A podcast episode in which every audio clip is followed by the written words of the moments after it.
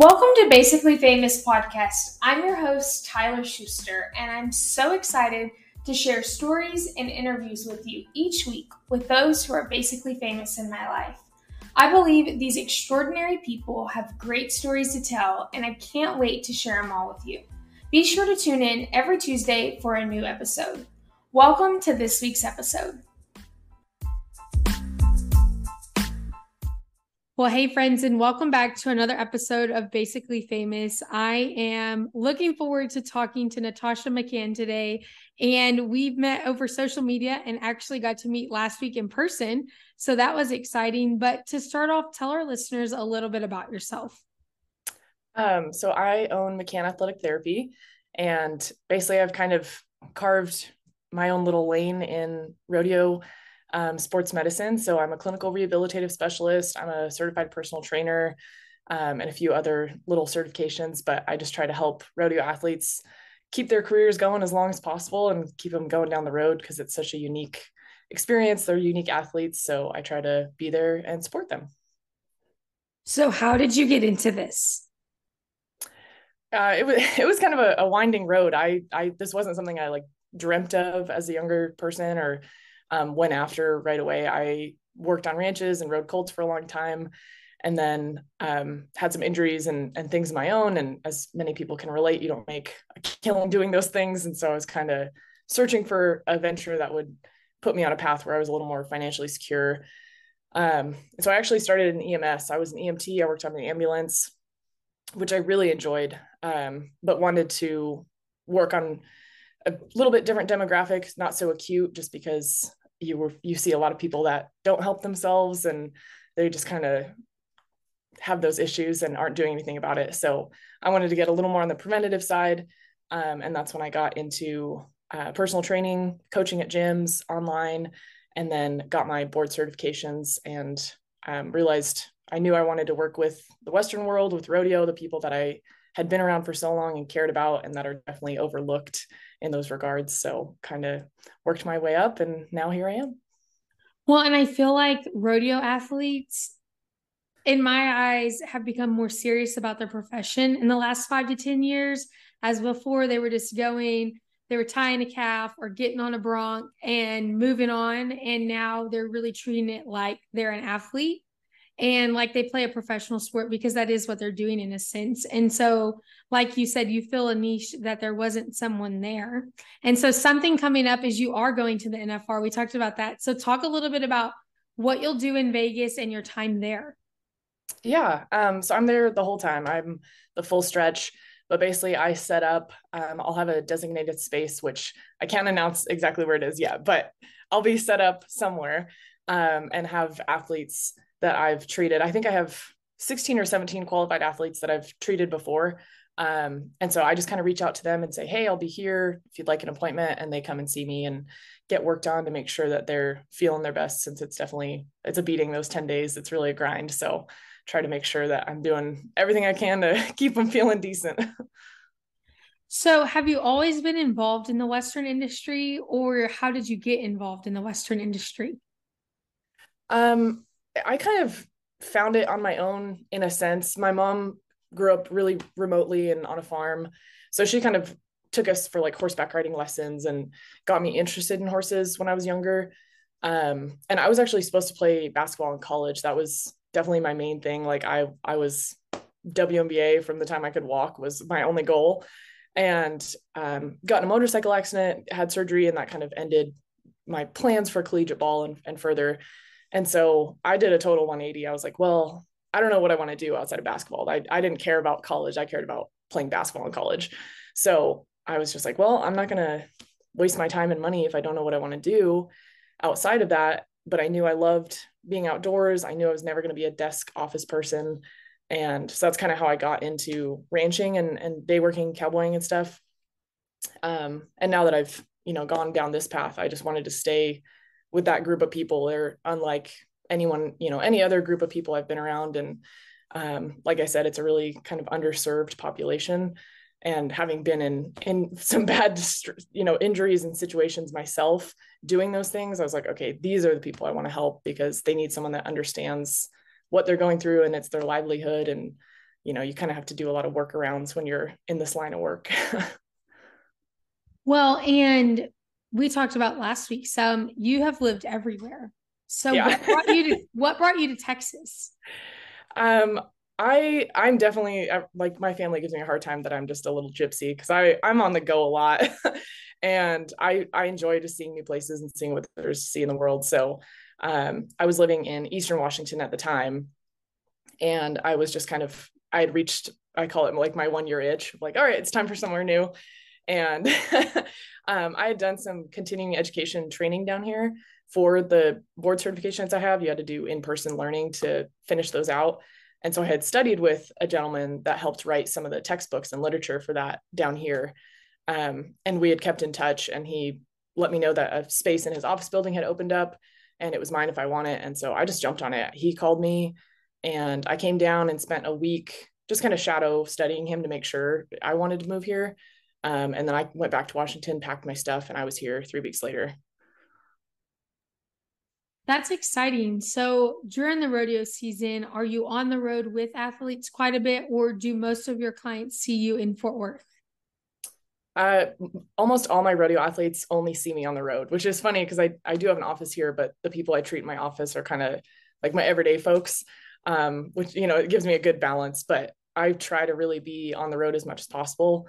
And as these athletes can attest to, that's the biggest struggle is like I've worked in other pro sports and when we're on a homestand, they have every resource available to them and they push these guys to get every treatment possible. And it's all so accessible. So for rodeo to not, you know, no one has a home base, there's no home field. Um, so the only way to to really provide consistent care is to be traveling as much as they are. Well, that brings a unique sense in that you get to see a ton of places. Yeah. And you probably have a great group of friends that you get to hang out with who are also on the road with either their spouse or themselves as the athlete that you are getting to see succeed in multiple areas. And that has to be very rewarding, especially those who have qualified for the NFR.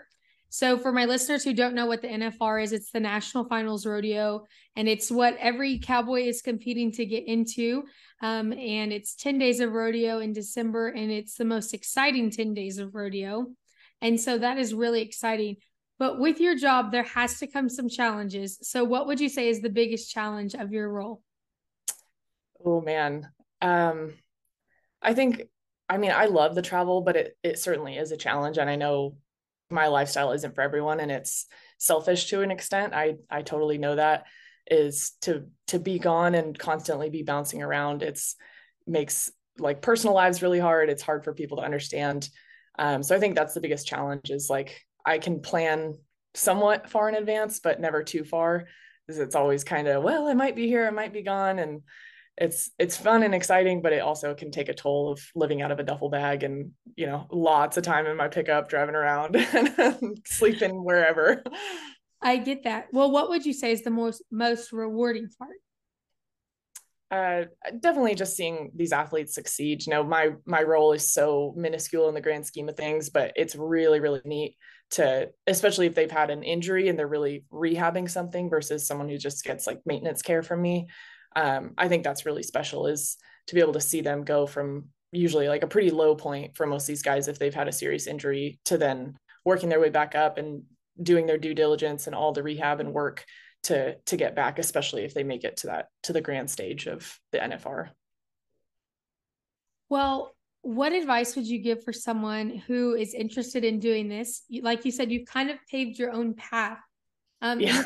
you're, you're the first person you know doing this in the sense you are so if someone's listening and they wanted to do this what advice would you have for them uh, just don't be discouraged by doors closing. I think that's been a good lesson for me to learn is you really have to have a fair amount of perseverance. Um, because I've certainly been told no. I've been told, you know, my services aren't needed, aren't warranted. You name it, I've been told it, but the proof is in the pudding. Like I have these athletes seeking me out for for care. And so keeping that in the back of your mind of like find the value in your work and what you do and i'm very fortunate i love what i do like i get to wake up excited on monday mornings and that's not true for most people or a lot of people i should say um, but be prepared to to be told no in some not so nice ways but don't let it discourage you just keep on going I love that. Well, you also do some personal training. So, what does that look like for you? Um, so I'm a coach with Champion Living, so that's all remote. It's all online based, which is really neat, and especially w- with Champion Living, it's very rodeo focused. We work with anyone, but rodeos again our our specialty. So um, it's really cool that we have clients all over the country, all over the world, um, and it's an app, so you can see your workouts. We give demo videos. You get if you're individual, you get all of our coaching cues, and we say, you know, video your last workout so I can see what you're doing and provide feedback. Um, but kind of work around their schedules and and the chaotic life that can be rodeo. So it's it's neat that we can kind of have that work for a lot of rodeo athletes and and see that big shift into fitness and health. Like you said it used to be a little bit more of a, a party and have a beer and have a good time and there's still certainly that aspect but these guys are treating it a lot more seriously and really focusing on their well-being so it's awesome and you also work some with the Western Sports Foundation. So, what do you do with that foundation? Uh, yeah, so I'm their injury prevention specialist. Um, so during our clinics, we host about four or five a year. I kind of give a lecture or a talk on, you know, taking care of your body, what injury prevention looks like, things we can do, kind of help them think outside the box because we do get kind of trapped in like Western, really traditional Western medicine where it's very rigid and try to help encourage them like you know i give massages but it's not the lay on a table with candles and a gong playing like it's there's very it's very science based orthopedic based so kind of get them to encourage some other options and explore some options and focus on prevention is is the key because being getting hurt is inevitable in rodeo it's going to happen but how do we diminish those healing timelines and encourage us being as healthy as possible so we don't get hurt as badly well, if you could go back and give your younger self any advice, what would it be? Ooh. Uh, I mean, probably what I just told everyone else is is don't be discouraged by the no's. Is it can be really hard. I mean, there was definitely a point where I was like, man, maybe I should just kind of hang it up, you know, give give it a break because I was meeting a lot of resistance. But um, I think that's something I would just tell myself is is just keep pushing forward. Is it'll come and you know you take one step forward and two steps back sometimes but that doesn't mean slow down it just means put pedal to the floor what does a day in your life look like so if you're not on the road and you're in office what does that look like for you um, it varies but i usually try to treat four or five people in my office a day. So i try to start my day kind of early. Um, i'll work on two or three people and then that's the the pain and the beauty of being your own boss is you make your own schedule and sometimes i kick myself for that and other times it's great. But a lot of times i have the afternoons to um, i'll go work out and go train so that i'm you know practicing what i preach and um, doing any videos or content i need for social media stuff and then go back to my office in the evenings and work on a few more clients and then do all my reports and then come home and do all my online personal training check-ins and all that so it's long days sometimes, but it's fun. Well, you mentioned working out as well, and I enjoy watching that. So, how have you crafted your workout style, and how do you build your workouts each week? Um, you know, I tell everyone, even coaches need coaches, and I I definitely need a coach. So I used to write my own workouts, and I definitely lean into CrossFit. Um, I compete locally, you know, on a very small scale, but that's just the style of working out that I enjoy the most um, especially coming from a sports background, it kind of gives me that competitive nature and um, it's there's so much variety in it and that's what I like is I get bored easily. So I like that there's a ton of variety. So I follow programming that I pay for from a coach. Um, it's just from a, a, professional CrossFit athlete that puts out programs. So I do that, and that's you know my two hours a day, or at least in in the gym doing that, um, and just try to try to keep the goal in mind. But it's nice because it gives me ideas for rodeo like our workouts for rodeo people are, are very different than traditional workouts and um, how we try to cater them based on the strain they put on their body anyway so it's nice to to have a big change of like what i'm training for but i go okay how can i tune this and make it applicable to them well i love that and you're always like i can see where crossfit is your style and you're always doing i feel like insane things but I also am not a CrossFit. I don't like I'm like, oh, I don't know that I could do that. But I get the competitive nature. Like I want to win. And when I work out next to someone, like I'm wanting to lift more than them or faster than them or, you know, whatever we're doing, I want to be better than them. So yeah. I think that's something not everyone has, but I really enjoy as well. Yeah, it is. It gives you that little fuel. And I think if you have a, a sports background, it's kind of just your your nature. Like you want to win and it's not to see the other person fail but you're like i have to be better than you. So it's it's a good challenge to keep me going. Well if you had a billboard what would be on it and why? Um you know i think i kind of the backstory of um, i always say like have too many damn dreams. And the backstory to that was i was in the cowgirl 30 under 30 class this past year um, and when they you know call you up you have 30 seconds to give your little thank you speech. And i didn't know what to say. I was really nervous. I thought everyone was speaking so well and i was one of the last people. And it kind of came to me and i was like oh this is kind of a funny story.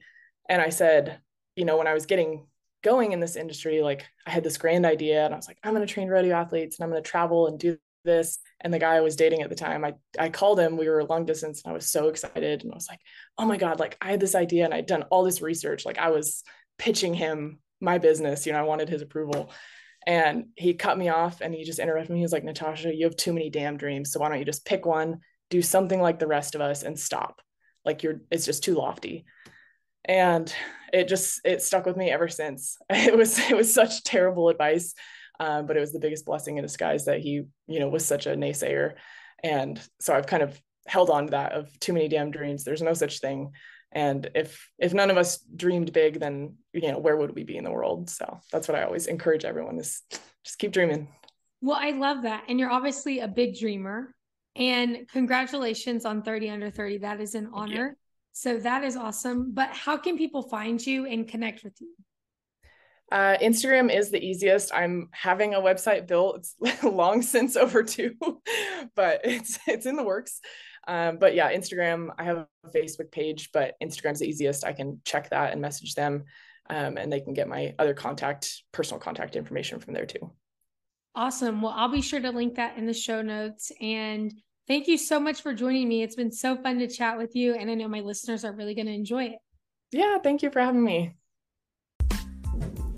Friends, thank you so much for tuning in to another episode of Basically Famous. I hope you've been inspired, challenged, and motivated to take on whatever today brings. Please be sure to follow us on social media at Basically Famous Podcast. Subscribe to the podcast and leave us a review. We'll see you next week.